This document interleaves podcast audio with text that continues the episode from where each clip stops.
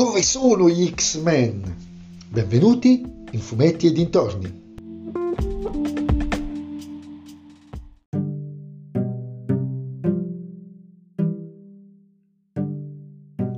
In questo episodio del podcast parleremo della terza stagione di Avengers Assemble, il cartone animato disponibile su Disney Plus.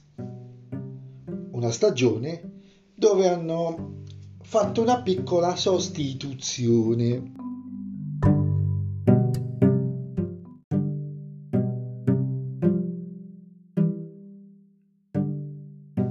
Questa stagione ha il sottotitolo abbastanza esplicito, Ultron Revolution, e infatti il malvagio robot creato nella serie originaria a fumetti da Hank Pym, ma nel cartone animato da Tony Stark, eh, è lui essere il, il maggior protagonista, il protagonista principale, diciamo, almeno della prima metà della stagione, in cui si ripropone in diverse situazioni.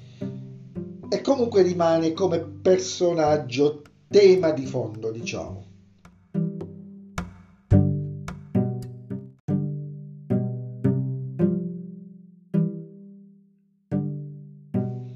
Dopo una prima stagione introduttiva in cui si creava sostanzialmente la lore, una seconda stagione comunque molto interessante, um, questa terza stagione, oltre ad avere Ultron come avversario, fa un'altra serie di passaggi. Ad esempio, introduce gli Inumani, ma gli Inumani li introduce come se stessero parlando degli X-Men, perché vengono gestiti nello stesso identico modo.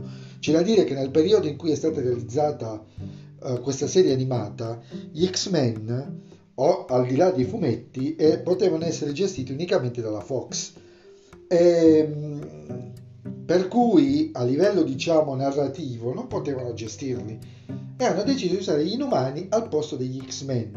Questo problema, se dovessero fare adesso la serie, verrebbe meno, perché gli X-Men adesso sono tornati, grazie all'acquisizione della Fox, in mano alla Marvel.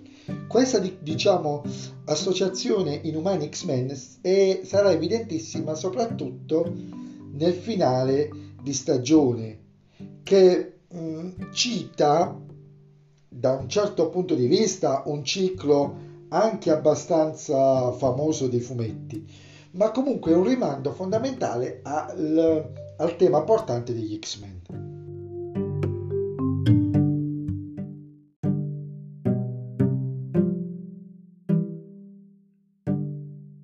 Nell'arco della ventisei episodi vengono introdotti anche altri personaggi, Thunderbolts, Kang, che secondo me sarà fondamentale nella successiva stagione per come viene concluso il suo piccolo ciclo di storie, Lulc Rosso e diversi altri.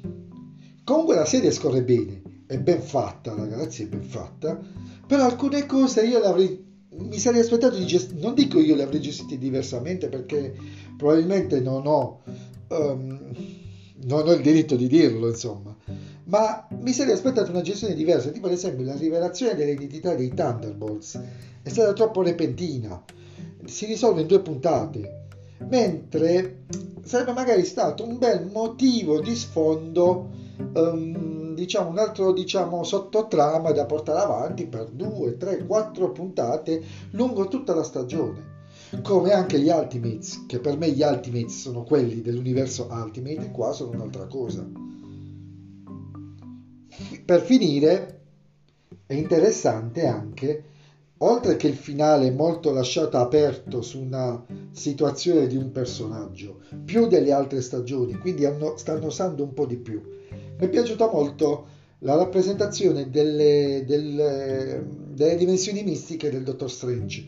Dato che sto leggendo la, le, i supereroi, le serie di supereroi classiche della Marvel edita dalla, dalla Pani, dall'R C S, e sta uscendo Strange in questo momento di Ditko, il richiamo per me è evidentissimo. Comunque una serie che migliora, la prima era buona, questa è valida, spero che continui a migliorare per le altre prossime due stagioni, perché all'infine sono totalmente, in tutto sono cinque. E, e niente, se avete una Disney Plus vedetevela, è anche da vedere, diciamo, mentre state facendo altro come sfondo, non da vedere con particolare attenzione, ma dateci, vi confermo che vale la pena darci uno sguardo.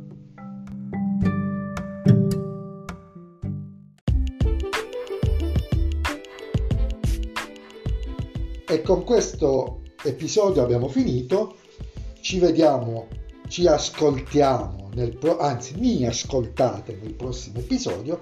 Se vi piace il mio podcast consigliatelo ai vostri amici, se non vi piace il mio podcast, lo dico sempre, consigliatelo a chi non sopportate, magari a loro piace o magari noi avete fatto pure un dispetto. Ciao a tutti!